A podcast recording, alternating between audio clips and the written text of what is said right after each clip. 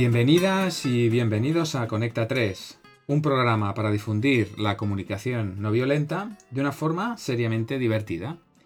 Y como siempre vamos a saludar a las personas que hacemos posible este programa. Y empezaremos por Dani Mushi desde La Palma de Cervelló. Hola Dani. Hola Francés, ¿qué tal? Muy bien. Y también saludamos a Alicia Manuel desde Premia de Mar. ¿Qué tal Alicia? Pues muy bien. ¿Y vosotros? Bien, mira, pasaba por aquí. y pensaste, bueno, qué mejor que hacer un programa. Sí, vamos a hacer un programilla. Y bueno, y el que, el que está hablando ahora mismo, Francés Bonada desde Barcelona.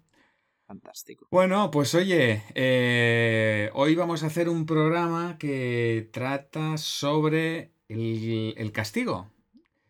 ¿Y por qué esta temática? Bueno, pues eh, esta temática porque como venimos de, un programa que hablamos, primero hablamos del enemigo, el pasado hablamos del bien y del mal, pues hoy hablaremos sobre el castigo. O Parece una, una evolución. No es porque lo hicimos mal en el último. A lo mejor fue. A lo mejor es eso, sí. El, el subconsciente aquí nos ha. nos ha traicionado. Aunque Necesitamos un castigo.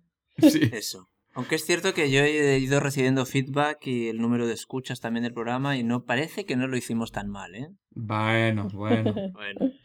Menos mal. Menos mal, menos mal. bueno, pues oye, si os parece, vamos a directamente a la sección de la anécdota y creo que Alicia tenía, tenía preparada una anécdota o una vivencia personal que explicarnos.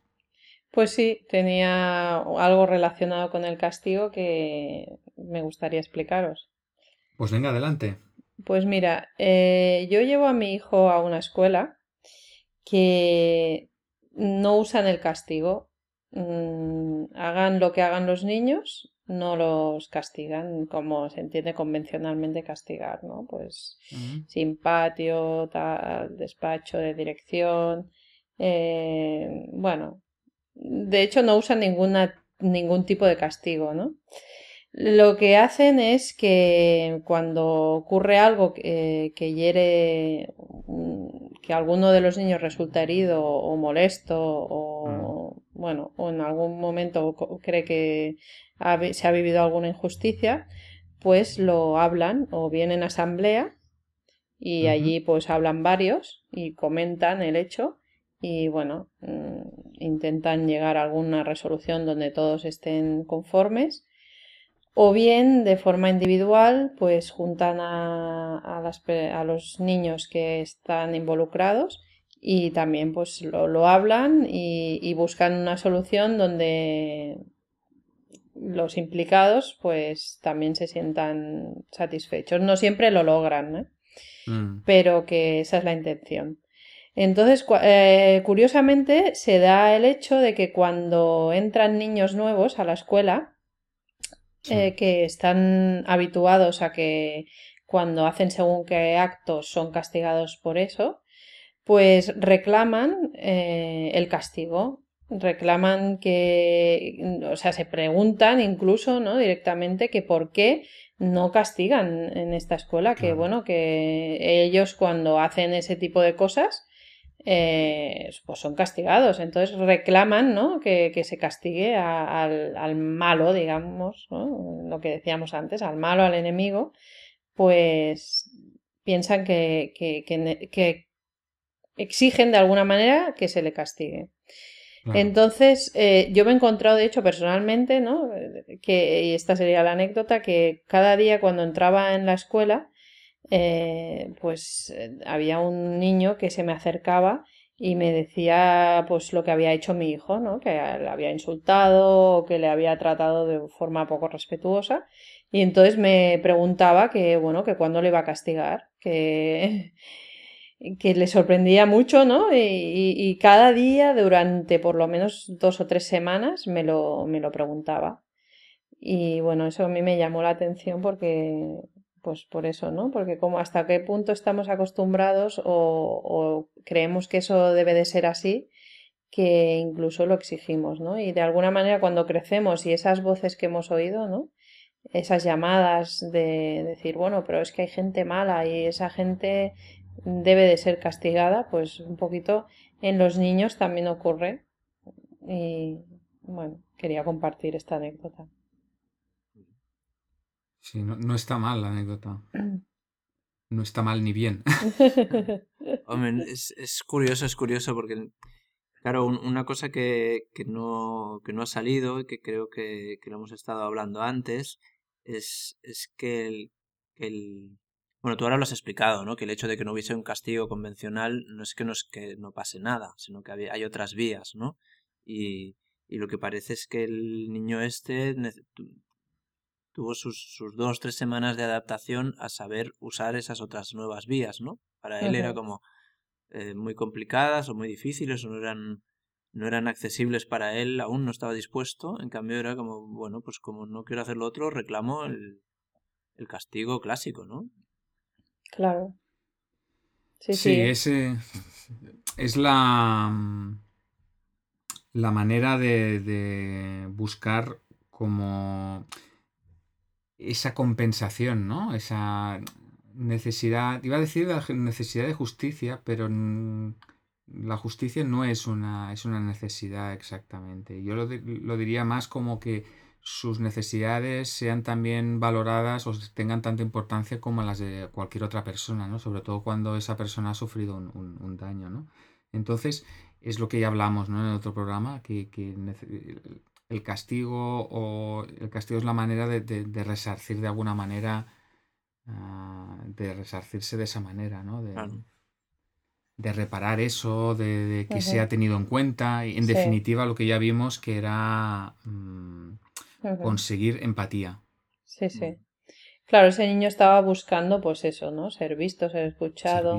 Eh, ver que había cierto sufrimiento, ¿no? En, en todo lo que estaba ocurriendo y, de alguna manera, pues lo que decíamos, ¿no? Quería sanarlo mediante el castigo, de su supuesto agresor. Hmm.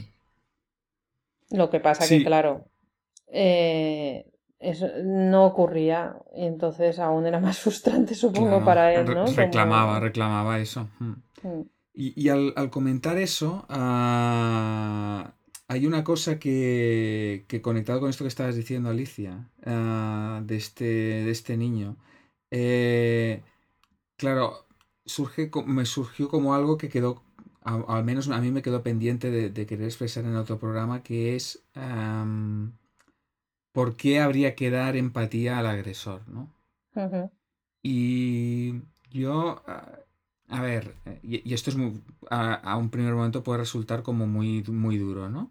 Y yo para, digamos, eh, explicar un poquito mejor esto, eh, quisiera conectar con el ejemplo que, nos es, con el testimonio que tuviste ¿no? la, semana pasada de mm, qué es lo que pasó contigo, ¿no? Que solo cuando mm, conseguiste empatía, cuando conseguiste escucha de tu ofensor, eh, eso fue lo que realmente eh, te permitió sanar, ¿no? Te permitió curar, que la, que la persona que había sido la ofensora te escuchara sin ah, ponerse a la defensiva, sin ah, justificarse, sino escuchándote plenamente, ¿no? Y claro, la, cuestión es que en el ofensor, si se siente culpable, no puede ofrecer eh, no puede em, ofrecer esa empatía porque está ocupado con su dolor y con su rollo de que soy, soy malo, soy malo, soy malo. Entonces, para mí, la función que, que ejerce el, dar ah, empatía a un agresor es para. puede servir para eso, para descubrir que tras ese acto horrible, mm, más o menos horrible, más o menos dañino, estaba al servicio de alguna necesidad, em, conectar con esa necesidad para que esa persona em, pueda sanar esa, esa, culpabilidad y entonces hacer un trabajo todavía más arduo que es ir más allá de ir a pedir, perdón a la víctima, es que es ir a escuchar a la víctima el dolor que le ha causado. Y claro, para poder hacer eso tienes que estar libre de culpa. O sea que mm. eso ah, exige un doble trabajo a, bueno, al, que, al, ofensor para eso, para, eh, para poder curarse y, entonces poder dar, ofrecer esa, esa empatía, ¿no? Claro, yo, yo, yo creo que tratamos una cosa parecida en el, en el programa de la escucha empática. Eh, mm. Creo que tú, Francés, lo comparabas con, con un atasco, ¿no? Y, que todo el mundo quería ser escuchado mm. y quién, quién, pasaba primero en la rotonda, en el atasco, en el cruce, ¿no? Y aquí pasa un poquito lo mismo. De, sabemos que, que, la empatía del agresor es, es la, la, que es potencialmente sanadora para el agredido, ¿no? Sí, exacto. Entonces, eh, y, y, también Marshall Rosenberg suele decir, eh, es muy difícil dar empatía si no la has recibido antes. Entonces, si el objetivo es que el agresor eh, ofrezca empatía a su víctima y, seguimos con estas etiquetas de agresor y víctima porque nos facilitan explicarlo. Sí. Eh, sí, pero en realidad todos somos las dos cosas. Claro, pero, pero sí, como si polarizamos en un momento dado la situación para, que nos, para entendernos, es, vale, la empatía que va a ofrecer el agresor a su víctima es la que es sanadora a la vez, si no puedo, si no, si es difícil ofrecer empatía sin haber recibido antes, el primer paso incluso puede ser darle ofrecer, ofrecerle empatía al agresor, ¿no? Y eso es lo que choca un poquito, ¿no? Porque se está, se está pidiendo castigo, eh, lo habitual es castigar, lo habitual es que haya una consecuencia, que sea punitivo, que, que aprenda. Y dices, no, no, vamos a cambiar eso, vamos, vamos a ofrecerle empatía para que así él luego pueda ofrecer a su vez empatía y cerrar como un círculo. Claro, el tema aquí también sería que entre ellos dos, cuando está la cosa eh, muy caliente, mm. eh, o sea, la víctima tampoco puede dar empatía al agresor, ni el agresor puede dar empatía a la víctima. Entonces, eh, necesariamente para desencallar el atasco, ¿no? Mm. Siguiendo el símil, necesitamos a un, a un, agente del tráfico, digamos. Claro. que, que, dé empatía a uno y de empatía al otro. Y también al otro. Lo que hacía Marshall, ¿no? Y entonces, mm. eh, una vez los dos han recibido empatía, es eh, porque, claro, la víctima depende en qué situación se encuentre. Por, eh, no tendrá ni siquiera ganas ¿no? de escuchar, ni de hablar, ni de que le escuchen, o ni de verlo siquiera. Ni de verlo. Por eso. Entonces es como que mm, se necesita esa tercera persona mm. más neutral que dé empatía a, las dos personas que están en conflicto. Mm, el agente de tráfico o el, o el mediador, ¿no? Sí. Y, es, y eso lo coloca en un, en un sitio que es muy interesante, estoy viendo ahora, que es como que entonces ya no es quien recibe empatía primero, ¿no? Mm, que a veces nos mm. encontramos en una situación de, de que son, circunstancialmente somos ese policía de tráfico, por ejemplo, en una pelea entre hermanos, ¿no? Los que tenemos hijos eh, hay una pelea entre hermanos y de repente hay, hay un dolor ahí, y entonces, claro, antes era como muy fácil, ¿no? El, el, que se había portado mal era muy identificable porque es que se estaba portando mal, a ese le mm. castigo y el otro... Lo consuelo. Lo consuelo, claro, es el formato clásico. Y ahora, en cambio, de repente te puedes encontrar como, ostras, a ver, yo sé que aquí los sanadores la empatía, sé que lo que puede aportar conciencia para que luego estas cosas no se repitan es como un entendimiento mutuo, pero ¿de quién me ocupo primero? ¿no? en, una mediación no hace falta que de quién me ocupo primero, se pueden hacer los procesos en paralelo, puede haber otra persona. Claro, claro. Y No tiene por qué haber esa eh, eh, uno, uno u otro, ¿no? Claro. Entonces eso, eso aligera mucho, porque no, porque ya es como, ah, vale, no, tienes que decidir quién está sufriendo más. Claro. Y de alguna manera, como víctima, ¿no? Como a veces que nos posicionamos en la postura de víctima, eh, eh, mm, eh, sería, mm, digamos, facilitador de todo esto si consiguiéramos no vernos a nosotros mismos ni como víctimas ni como agresores. Porque en ese caso, si eso ocurriera, si consiguiéramos eso, podríamos dar empatía sin necesidad de esa tercera persona cuando nos encontramos en esas situaciones eh, de conflicto, ¿no? Y por eso también es muy valioso eh, intentar ya irnos quitando esas etiquetas.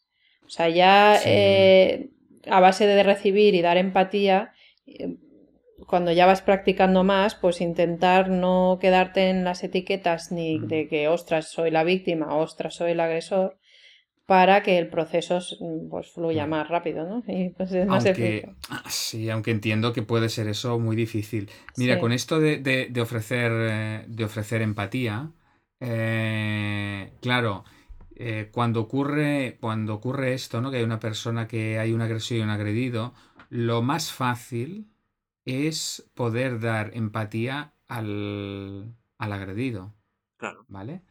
Entonces, dar empatía al agresor requiere un esfuerzo. ¿Y por qué? ¿Por qué ese esfuerzo? En parte por lo que estabas diciendo tú, Alicia. Y luego porque eh, esto conecta con lo que. Porque dar empatía no, no es lo mismo que dar simpatía. Ah, me gustaría explicar esta distinción porque, claro, la, la simpatía implica un juicio. Es decir, eh, yo tengo que decidir en quién tiene la razón, quién es el bueno, quién ha actuado correcto. Y entonces actúo por simpatía. Es decir, eh, ah, claro, tienes razón, es verdad, ¿vale? Es una forma de acompañar o de acercarse o de conexión, pero es un sucedáneo. Eso no es verdadera empatía. Una persona puede dar empatía a una persona que no le cae simpático. Es decir, a, a un agresor eh, que puede haber hecho un acto eh, horrible y eh, estar a las antípodas de la simpatía Mm. y sin embargo es, pueda darle empatía, es decir, eh, ayudar a esa persona a trascender ese acto horrible para que se pueda poner en contacto con eh, necesidades mm, que están por debajo de ese acto horrible, ¿no? Y yo, bueno, recordáis que hay ejemplos de, que había hecho Marshall Rosenberg con, con personas que habían cometido delitos bastante brutales, a los cuales les ofrecía empatía y alguno- en algunos momentos en que habían hecho algún comentario, pues había tenido, tenido que salir de la habitación, buscar a otra persona para que dieran empatía al Marshall, para decir, yo es que no puedo continuar oyendo a estas personas, o sea, se- me están viniendo juicios, me están viniendo, yo no puedo continuar dando empatía, ¿no? Sí. Sin embargo, él salía, recibía empatía y volvía otra vez a la habitación ¿ah? y volvía a conectar con esa persona para hasta que descubrían y llegaban a la necesidad y a partir de ahí pues hacían esos encuentros con las víctimas para decir, vale, vale, ahora esto de, de pedir perdón, no, no. Ahora tú escucha a la víctima. ¿Vale? Pero había tenido que hacer un proceso brutal de, porque exige trascender un montón de juicios y un montón de, de- ostras, eh, lo que decíamos en otro programa, ¿no? Ves a alguien que está pegando a otro, tú no puedes simpatizar con eso nunca. Y a pesar de eso puedes dar, sim- puedes dar empatía. O sea, que es algo mucho más profundo la empatía. Claro. Bueno, es ver el ser humano, ¿no? Eh, Claro, eh, eh, pero- detrás de todo eso, que de todos esos juicios Sí, de valor esos actos que y pueden esos ser... actos, claro, esos que actos puede ser que horrible, pueden ser entonces- horribles, claro. A veces hay que buscar y rascar mucho. Sí, sí. Hay que buscar y buscar y escarbar hasta que no encuentras una necesidad. Entonces, claro, eso requiere mucho esfuerzo. En cambio, otra- en otras ocasiones es muy fácil ver la, la, eh, la necesidad.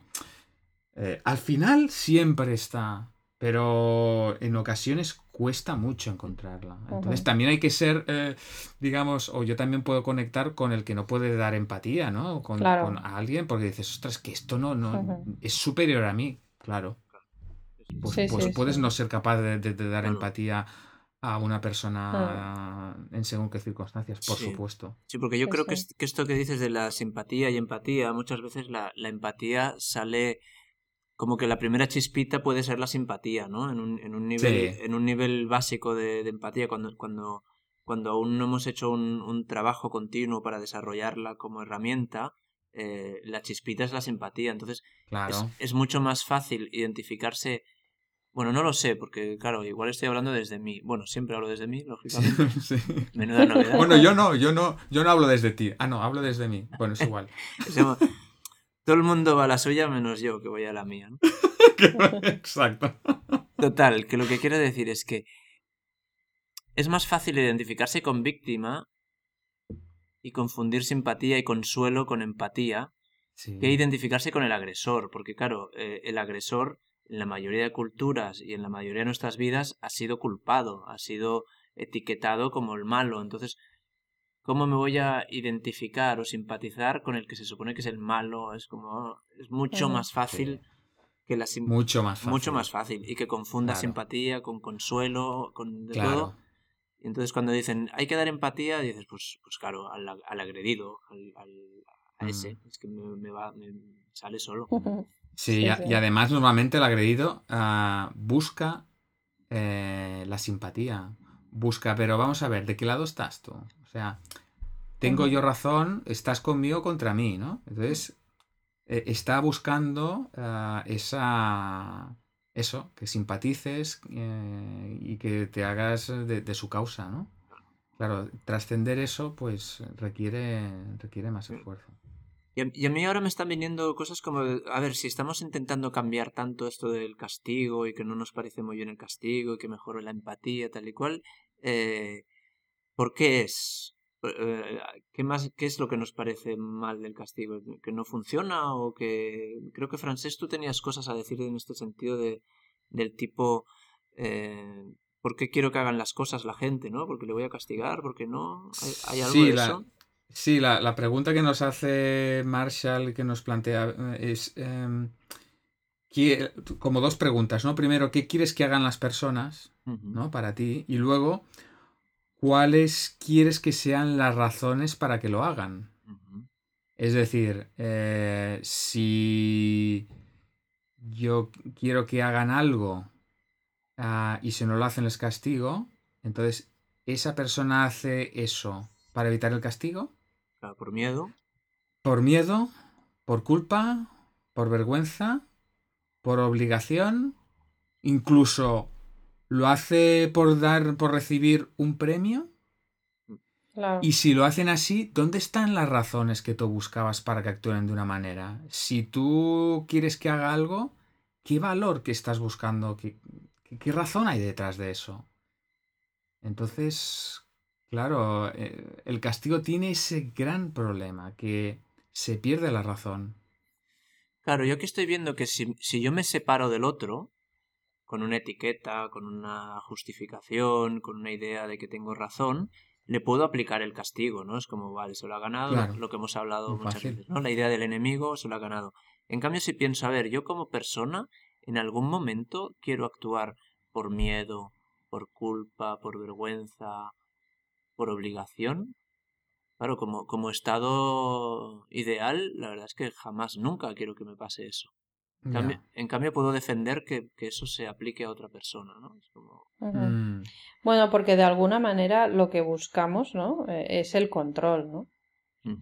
O sea, mm. eh, llevados por, la, por el miedo, por decirlo de alguna manera, miedo o por la necesidad de seguridad, nuestras propias necesidades, eh, la exigencia, pues nos lleva al camino más rápido, ¿no? El camino más rápido y más fácil. el camino chacal. El camino de, dices, bueno, eh, yo quiero esto, mm, me lo voy a asegurar.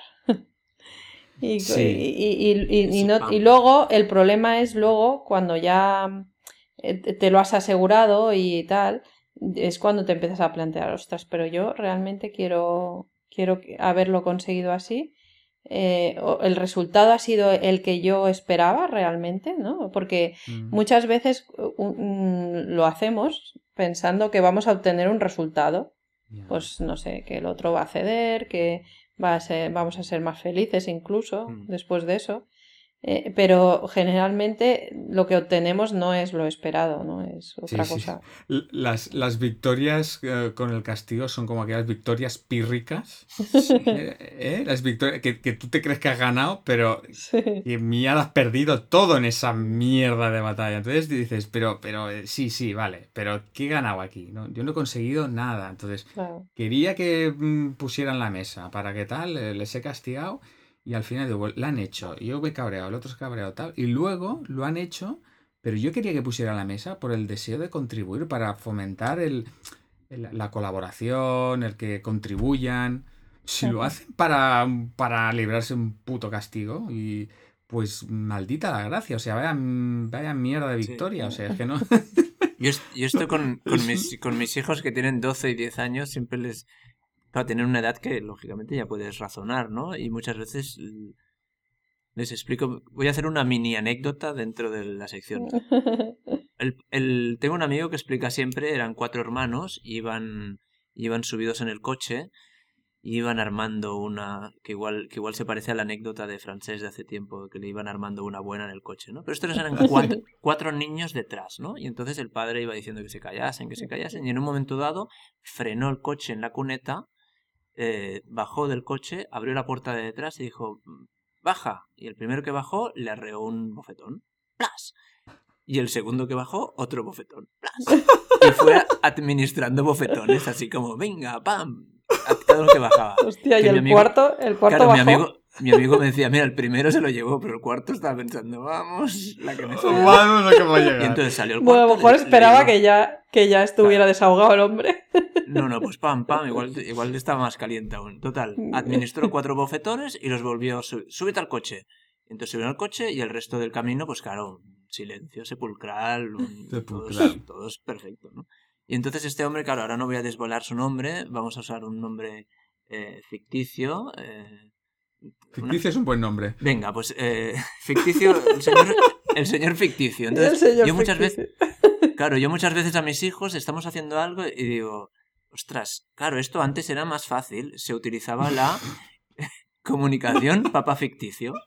En mi casa se dice eso, ¿no? Se utilizaba la comunicación papá ficticio, zoom, zoom, zoom, y ya está, todo finito. A mí no me atrae nada esa comunicación. ¿A vosotros? claro, tampoco. pues, pues, ¿qué alternativas tenemos? Yo estoy intentando buscarlas, ofrecerlas. Eh, ¿Qué tal si veis que nos estamos librando de la comunicación del señor ficticio? Entonces, claro, es como... a, todos, a todos se le llama comunicación hoy en día. No, no, pero en mi casa se usa mucho el de, oye... El, paradigma del señor claro, ficticio. ¿Qué nos vamos? ¿Al extremo de la comunicación del señor ficticio? ¿De papá ficticio? No, hombre, no. Vamos, vamos a ver que estamos buscando otros caminos, ¿no? Estás escuchando Conecta 3.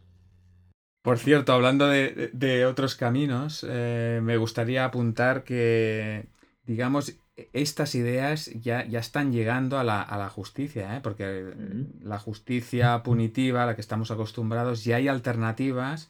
Las alternativas son las, la justicia restaurativa.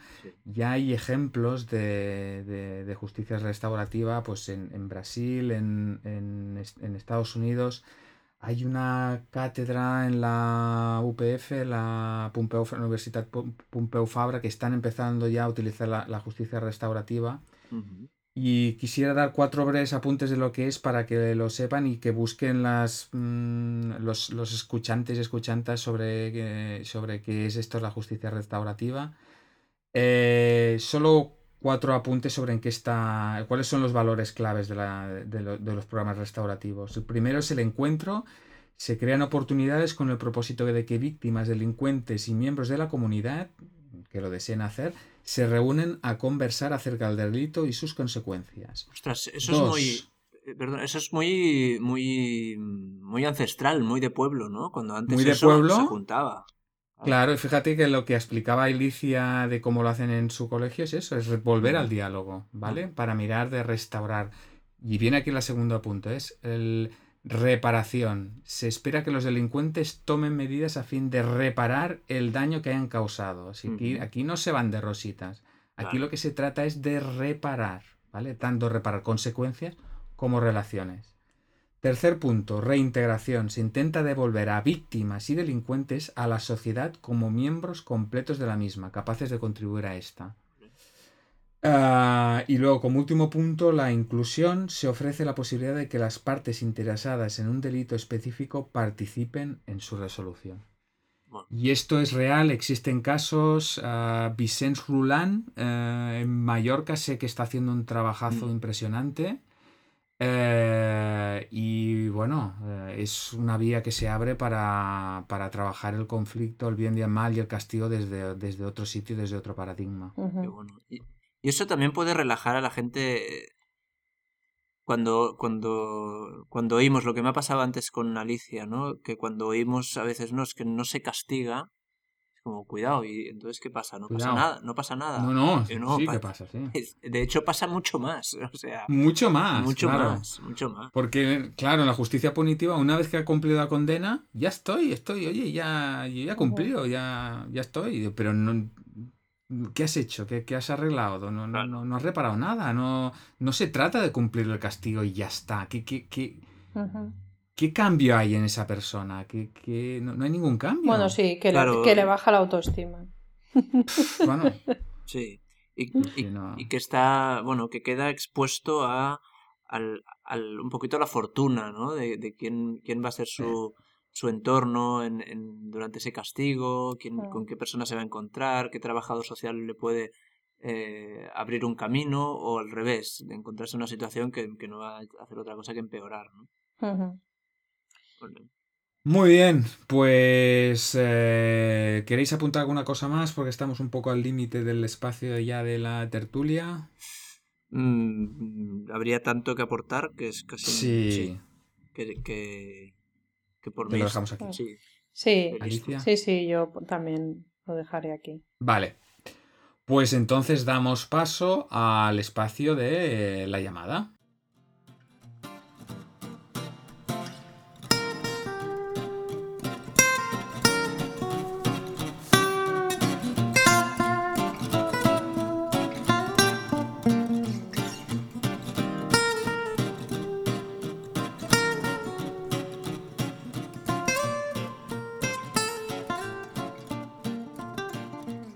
¿Alguien se ha puesto en contacto con nosotros?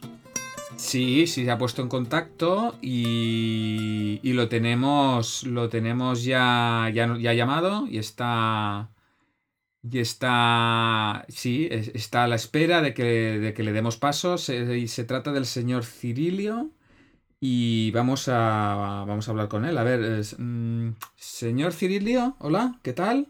Hola, ¿qué tal?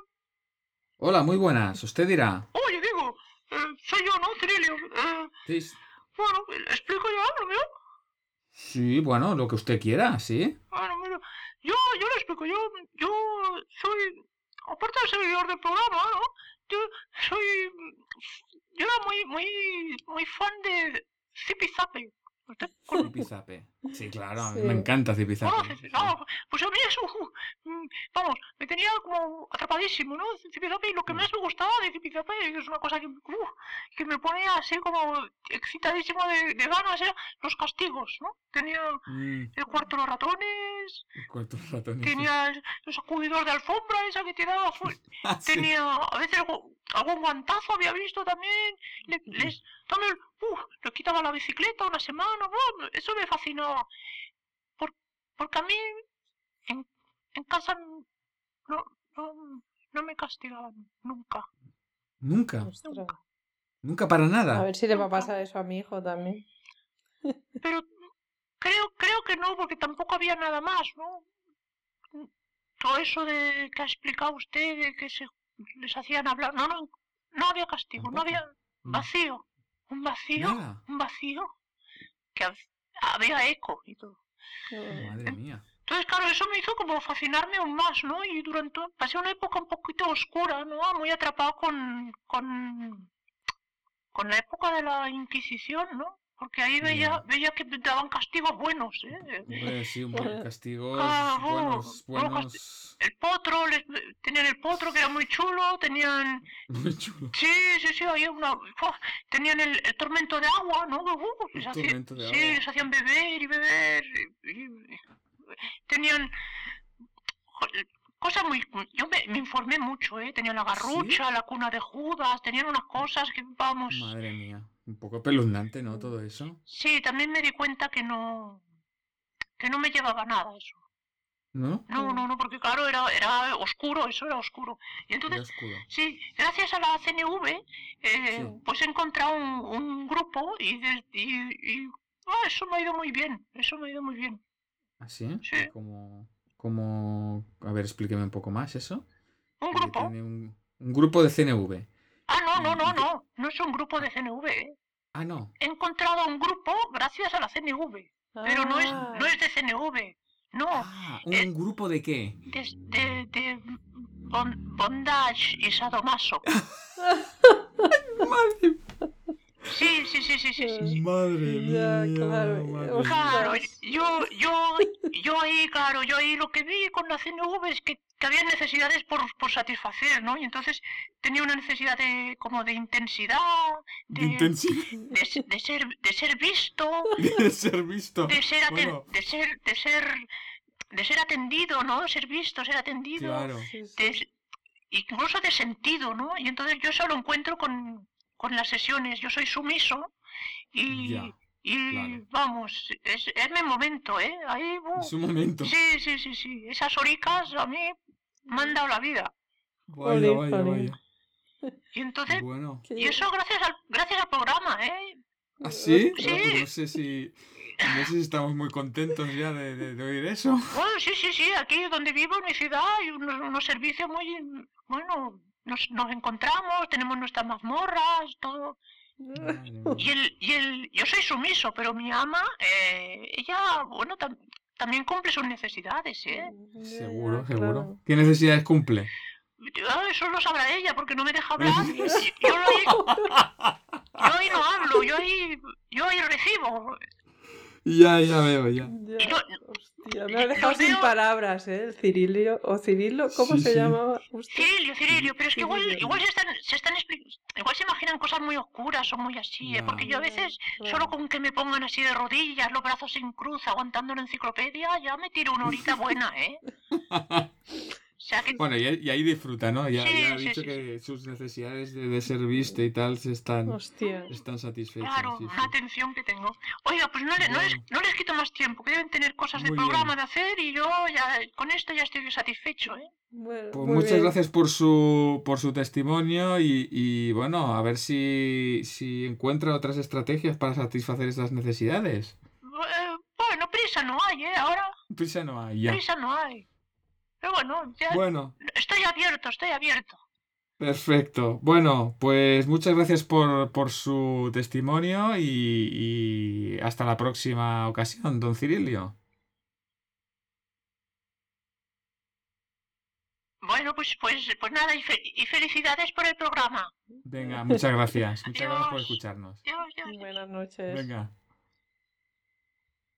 Bueno. Bueno, cada día las llamadas me sorprenden más. ¿eh? Sí, sí, sí.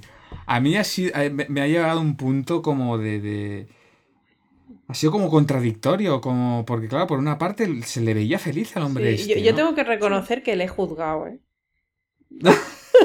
Hombre, tenía. Había material para. Me, me ha costado, me ha costado empatizar, ¿eh? Pero no, no, a mí no, a mí no. No, no. Porque fíjate que ha Pero dicho no una por cosa nada, ¿eh? Sino porque me he sorprendido tanto. O sea, me he quedado tan sorprendido de la llamada que, que- que no, no me lo esperaba para nada. Bueno, lo de Cirilio ya apuntaba maneras, no sé. Sí, ¿no? Sie- sie- Siempre tienen como un nombre así que Sí, dices, Dios sí, mío, sí. ¿esto es premonitorio? ¿Qué, le- qué les Esto es premonitorio, no sé. A ver, cuidado cuando, cuando ponemos los nombres a los niños, a ver qué nombres les ponemos. Claro, claro, claro. Sí, sí, es importante. Porque fíjate que me ha llamado la atención esto de que, de que tras una estrategia tan ah, poco saludable como esta, ah, está intentando pues satisfacer esa necesidad de ser visto, ¿no? Fíjate qué curioso, ¿no? Cómo puede ser algo, eh, una expresión trágica de necesidades no satisfechas, ¿no? Ujú. Ujú. A ver si don Cirilo encontrara maneras más, ah, más ecológicas de, de- de poder ser visto, ¿no? Una relación de pareja Bueno, en la cual pueda ser visto y pueda tener ese co- también punto de conexión y de pasión sin necesidad de tener ese... Claro, es que eso, aquí no hemos- sé. aquí hemos conectado con, con una, con una con la imagen propia que debe tener cada uno de nosotros de lo que es el mundo del bondage y el sadomaso. Sí, sí, claro, eh, igual es un, es un mundo estupendo en el cual Bueno. se, se satisfacen necesidades mutuas y todo el mundo está muy contento. O igual es un sitio oscuro de prostitución y exigencia donde cual es un drama, no sé, claro. A saber, Sí, qué- sí, sí. a saber Sí, cómo es sí, su grupo. di- A ver si- digamos a ver que, cómo es, que- sí, que sí. este, yo, yo me doy cuenta, ¿eh? Mira que, Sí. Eh, Yo también he metido mi, mi película de lo que, Claro, lo que es. eh, ¿eh? eh, Sí, sí, cuán- sí. cuánto nos cuesta, ¿no? Aceptar eh, el- el- al otro sin querer cambiarlo, ¿no? Hostia, Mm, si el hombre está sí, ahí satisfecho, pues está Sí, satisfecho. le o sea, ¿quién, satisfecho. quién somos nosotros para decir eh, Claro, cómo- claro, O, igual, o igual, no sé, lo, mi- lo mismo que a veces invito a la gente a mi grupo de prácticas o cosas así, igual nos podría invitar Cirilio el suyo y, va- y podremos juzgar en primera persona. Hostia, es que a mí eso de que me pongan los brazos en cruz con una enciclopedia, hostia, a mí ya solo eso, Bueno, a mí, a mí, claro, es ya que eso a mí empezando me por lo, por lo no. más básico, diga, Claro, ya, claro. ya no me, o sea, sí me excita, pero para saltar a la yugular, ¿sabes? Ya, ya, ya. Bueno, ha dado, Bueno, de sí, ha dado de sí este hombre, ¿eh? Jolines. A dónde sí, sí, sí. La verdad es que nuestros oyentes... Es un privilegio. Sí, sí, es un privilegio. Por cierto, conectando con los eh, escuchantes, podíamos dar eh, paso a la sección de La voz del escuchante. La voz del escuchante. Fantástico. Entonces, ¿Sí? sí, sí, sí, fantástico. En, en la voz del escuchante. eh, habría que aclarar también que es, un- es una sección nueva, entonces la, Sí. estamos, la estamos como rodando, ¿no? No, Aún, aún Mm. estamos aquí como, como... Tuneando, Claro, la gente- ajustando. Han ido llegando cosas y entonces, ¿qué hacemos con cada cosa de esas? ¿no? Entonces, os voy a poner la primera para ver, para ver qué opináis de la primera. A A ver. ver que no me equivoque con... Que... A ver, ahí va.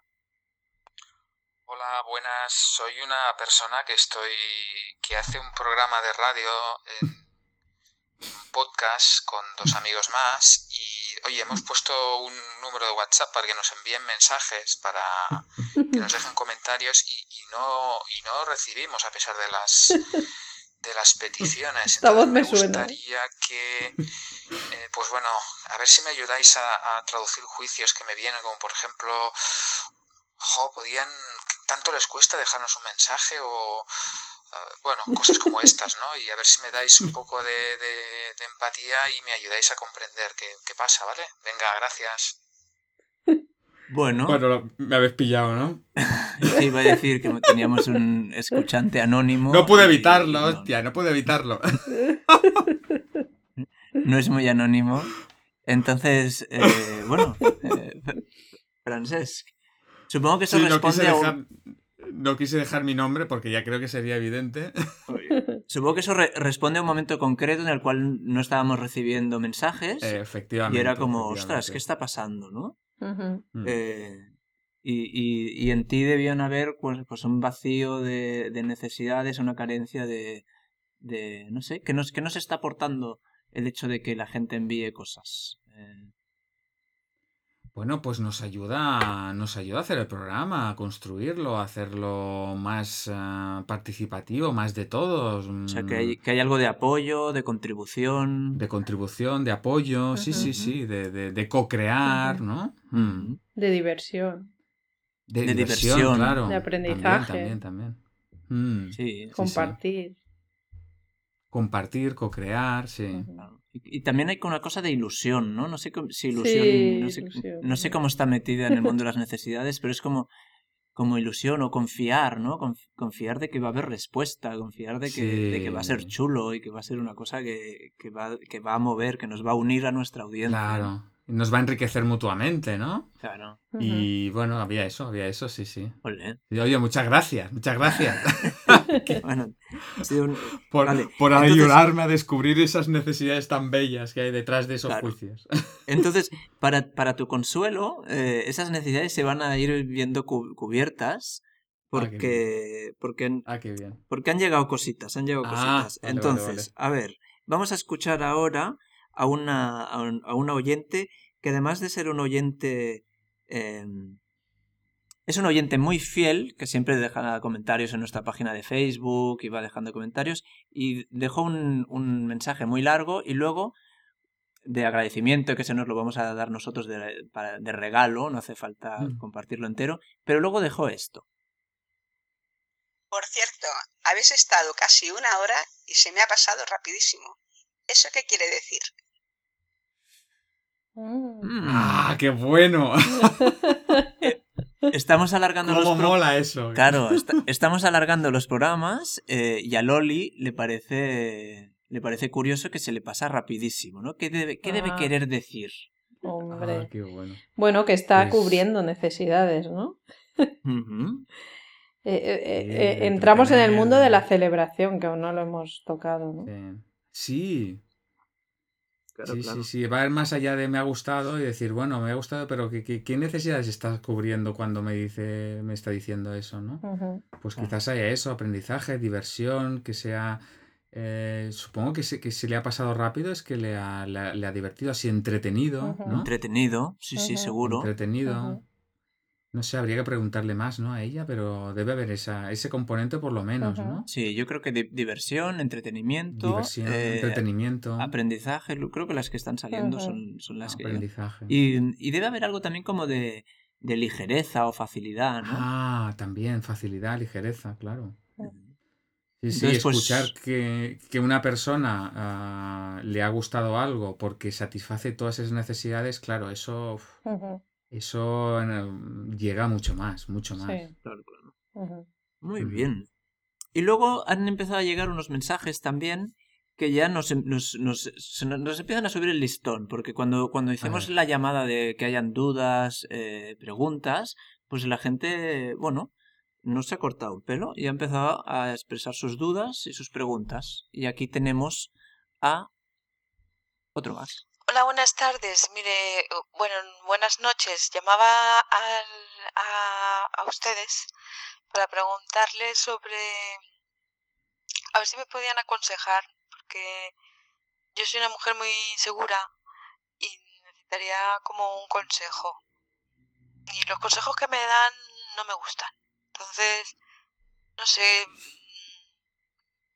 ¿Cómo puede ser esto? Bueno, Bueno, aquí tenemos a una escuchanta. eh, escuchanta. eh, no ha dejado su nombre, no sé si es que no, No. quería decirlo, no- por ahora no lo diremos. Bueno, no lo diremos, no, no, claro. Que está ávida de consejos, pero al mismo tiempo no le gustan los que le dan. Ya, Entonces, está indecisa. entonces nos pide, nos pide un, consejo. eh, y claro, ¿qué hacemos? La aconsejamos porque no le suelen gustar. eh, y, Ya. y a la hora de aconsejarla, también realmente de, ¿de qué nos ha pedido el consejo? No sé, no, Entonces- no me ha quedado claro. Nos está poniendo a prueba, ¿no? Está Yo creo que confusa, está... sí, está sí, sí. confusa, quiere consejos, pero no le gustan. Entonces, eh, ¿cuál es nuestro consejo? A ver, yo coger el consejo que daba Marshall Rosenberg sobre mm, dar consejos, Ah, fantástico. que era nunca des un consejo a nadie a menos que venga firmado por su abogado e incluso así mm, tampoco. Ostras, O sea, no, Mira. no, no era muy eh, aficionado a No, los consejos. No. No, en, mi- en mi formación de terapeuta de Shiatsu, nuestro, el profesor de la, el director de la escuela, David Ventura, también decía los consejos solo en caso de vida o muerte y aún así. Y aún así, O sea, se- sería también la frase cambiada, pero los consejos los carga el diablo, ¿no? exacto, Tal, tal también. cual, claro. Como, poner, como para ponerse a aconsejar. Entonces, mm, ¿cuál sería nuestro consejo finalmente? Que, Que yo confío plenamente en que su decisión será la mejor, seguro, seguro. Nadie mejor que ella va a poder escoger eh, la mejor opción para ella. O sea, eso yo lo tengo clarísimo. Vale, entonces, clarísimo. vale, pues ese me- como mensaje me encanta. Eh, Desde Sí. aquí nuestro agradecimiento por, por dejar su duda y, y nuestra confianza en que va... Sí, confianza, confianza plena. Nadie puede meterse en su piel, nadie puede saber exactamente cómo, cómo está, sus vivencias, sus eh, mm, eh, necesidades. eh, y, y, por lo tanto, quien mejor va a decidir va a ser, ah, va a ser ella, seguro. Ujú, A veces a mí cuando me lo preguntan, dice, bueno, ¿qué, qué te aportaría que te diera yo un consejo? Sí, sí, claro, ese es el, el clásico. Hombre, me, encanta por eso, eso, esto que acabas de decir, ¿eh, Francesc? De la, de Mm. la confianza, me, me, oh, me, Sí, me, me- me ha, yo de verdad me ha que... sentado a, a mí, y no me, no me lo has dicho a mí, pero me ha sentado bien igual. Sí, pero es que lo, lo creo mm, absolutamente, ¿eh? O sea, que nadie mejor que, que esa... Y esa persona puede preguntar, puede tal, pero la decisión, la mejor, seguro que la va a tomar, seguro, Un día tendríamos que hacer un programa de esto de, de las decisiones. Ah, qué bueno, mira. Venga, pues apuntado, mira. Apuntado, Está siendo muy prolífica esta, esta, esta sección. Muy bien. Vamos subiendo el nivel. ¿De acuerdo? Venga. Venga. Ahora tenemos eh, otra llamada, creo que deja el nombre. Lo- aquí hago un aviso también, si queréis que salga vuestro nombre, decidlo vosotros mismos, vosotras Claro. mismas, y así no dudamos. eh, ya está. Ella creo que lo deja. Ahí vamos.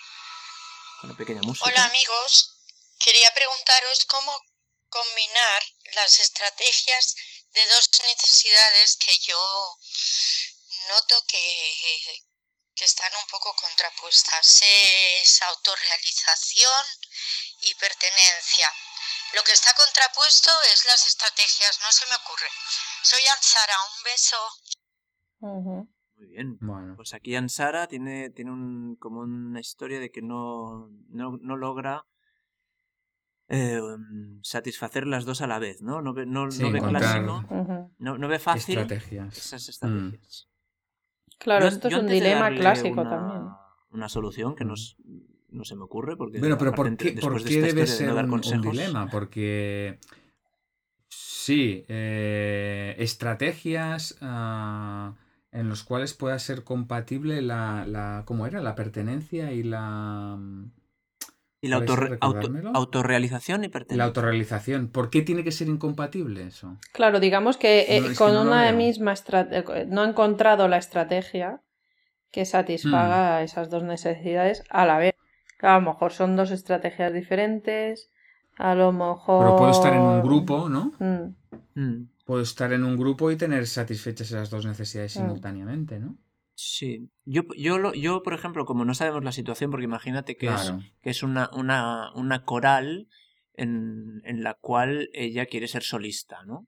Entonces, si no es solista, cree que no se va a autorrealizar. Pero en la coral resulta que no hay espacio para una solista. Ahí podría Mm. ser una situación que dices, ostras, claro, va a ser difícil, ¿no?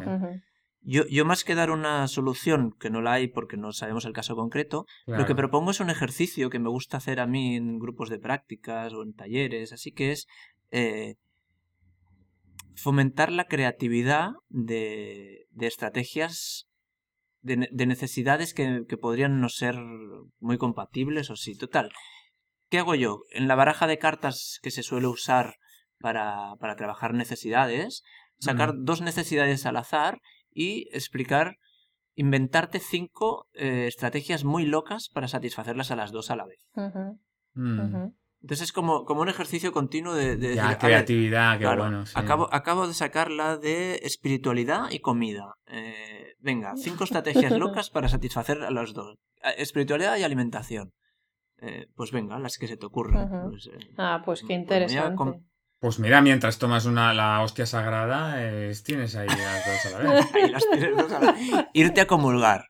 Si vas con mucha hambre, lo tienes Ya. fastidiado. Pero bueno. Bueno. Ya, pues Eh, varias, varias vueltas. Pero de ahí puedes decir, bueno, pues comerte un bocadillo en una iglesia. Eh, no sé si te dejan, pero sería como. O en la puerta. No, pero puedes, puedes pedir que te, que te santifiquen el bocadillo. Por ejemplo. Bueno, claro, Eh. espiritualidad y alimentación, ¿no? Antes, antes yo- se rezaba siempre antes de, de comer, ¿no? Claro. Se bendecían los alimentos. mesa. Fíjate.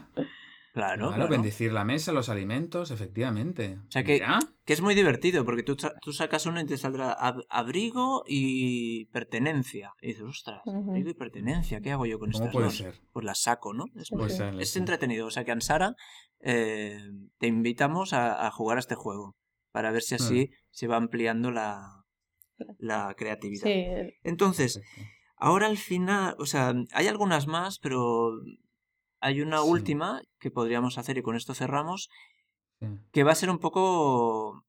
Bueno, venimos de un momento de risa y nos propone algo como muy serio, ¿no? Y entonces es como, ostras, ¿qué hacemos con esto? Porque es serio y muy amplio. Entonces, está claro que no va a haber una respuesta. pero no por eso lo vamos a dejar sin atender. Entonces, que no me equivoque yo, tres... Aquí va. Vamos para allá. Saludos desde Tolosa, Guipúzcoa.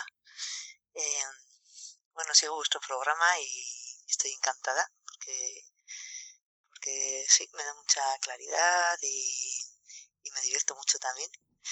Y quería proponeros eh, eh, un tema, y es que ayer se celebró el Día contra la Violencia de Género y me gustaría escuchar eh, vuestra reflexión desde el punto de vista de la CNV, ¿no? Es un tema muy potente y, y bueno, aplicando la CNV, pues eh, podemos ver que hay necesidades en las dos partes, etcétera, pero ya cuando hablamos de, de que hay, me parece que son 40 mujeres que han sido, digamos, asesinadas a, a manos Mm. de sus parejas en el Estado Mm. español, eh, a mí a veces me, me cuesta un poco, ¿no? Eh, pues aplicar la CNV a temas tan potentes, ¿no? Me gustaría escuchar eh, vuestra reflexión sobre este tema. Abrazos. Bueno, lo que decía yo, que esto es como... Esto, Sí, claro, esto no Yo creo que requiere en- un programa. sí. Mm, Claro. requiere un programa. Bueno, desde aquí una, bueno, una- de hecho, un abrazo hacia Tolosa. eh, sí, el- Elena Sí, que nos, has- nos, un ha, saludo. nos ha regalado esta, esta bajada a tierra. Sí. Bueno, está conectado un poco con lo que hemos comentado antes, que eso es muy difícil, es lo que decíamos, conectar y dar empatía a mm, actos salvajes, eso requiere Claro. mucha, mucha, bueno, no sé cómo llamarle, A- mucho tiempo. y mucho Claro, tiempo. A mí me... yo hace poco he visto eh, un anuncio en la tele que me parece que le llaman tolerancia cero contra el maltrato, ¿no? A la campaña. No sé si lo habéis visto. Sí. Eh, bueno, y entonces sale eh, algunas personas diciendo, eh, al- aconsejando, me sorprendió el otro día, ¿no? Que, que con el agresor no se le hiciera, mm, o sea, que se le apartara, ¿no? Un poquito de, Ujú. de las- del grupo social. La gente, ya no con el agresor cuando hace agresiones, sino cuando hace comentarios despectivos hacia las mujeres o entonces la tolerancia cero recomendaban pues hacerle el vacío, ¿no? A esas personas. Mm. Claro, yo pensaba, hostia, esto mm, a priori parece lo más lógico, ¿no? Y eficaz, ¿no? Como lo de Mm. los castigos que estamos hablando. Ese castigo, Eh, sí, es lo más eficaz, ¿no? O sea, ante estas personas, pues el vacío y así, eh, ante una, un castigo, porque eso es un castigo, dejarán de, de actuar así, ¿no? sí. Y me replante y, y, y eso sale por la tele, ¿no? En todas las cadenas. Ujú. No sé, me llamó la atención y me parece que es una cosa que podríamos dedicarle un programa. Sí. Mm. Yo creo que, es- que eso refleja un- una impotencia de la sociedad y de así de, de no saber cómo tratar esto. Yo una vez llamé al teléfono de, a- de atención a la violencia de género por, por un problema de con la madre de, de un amigo y ellos no querían. Bueno, total, llamé yo para informarme un poquito de qué, qué se podía hacer, ¿no? Cuáles eran los caminos.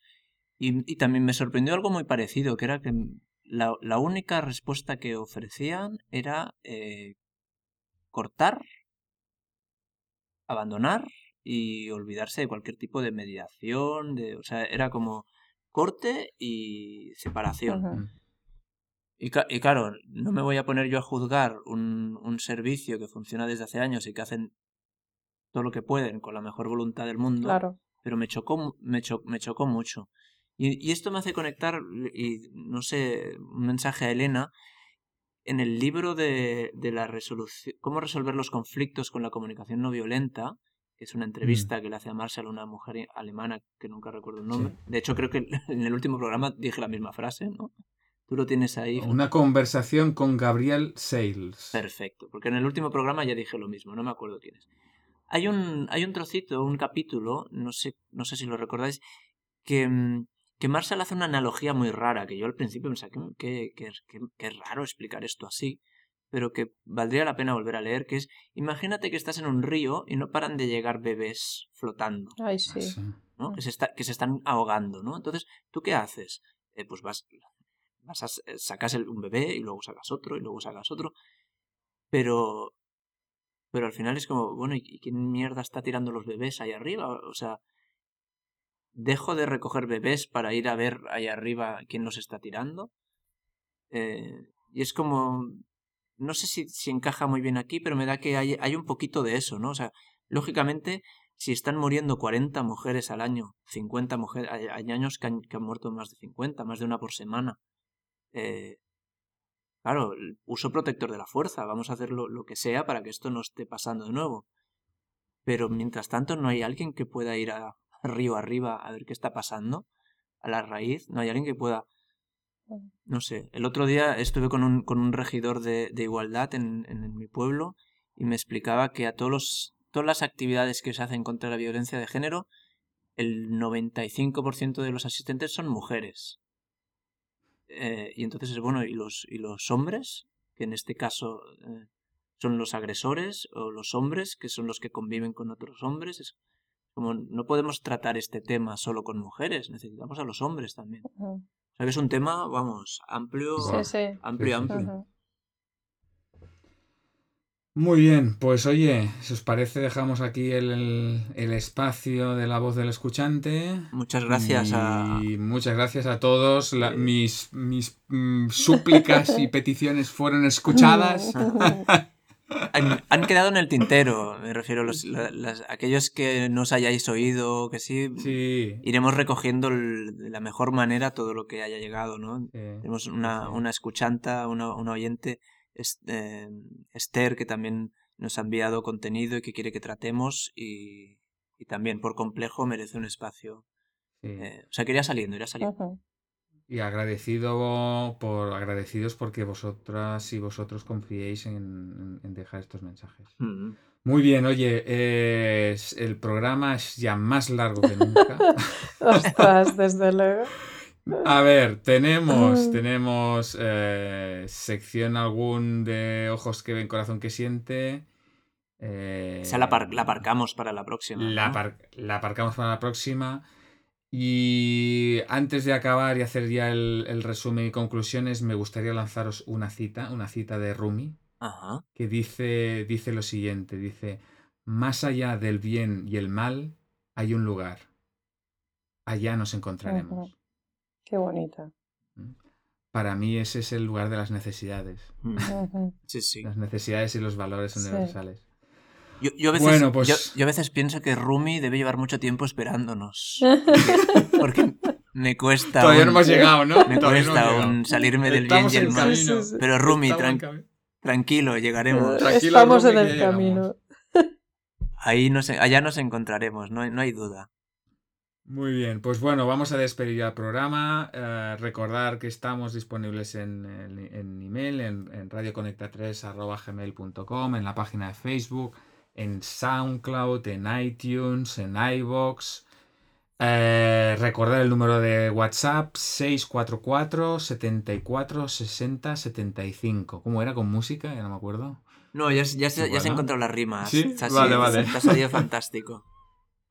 Muy bien, y ya nada más. eh, un placer haber eh, estado con vosotras, escuchantes y escuchantas, y lógicamente con Dani y con Alicia. Un placer. Un placer, un placer mutuo, compartido y un regalo. Y, y un regalo. Pues hasta el próximo programa.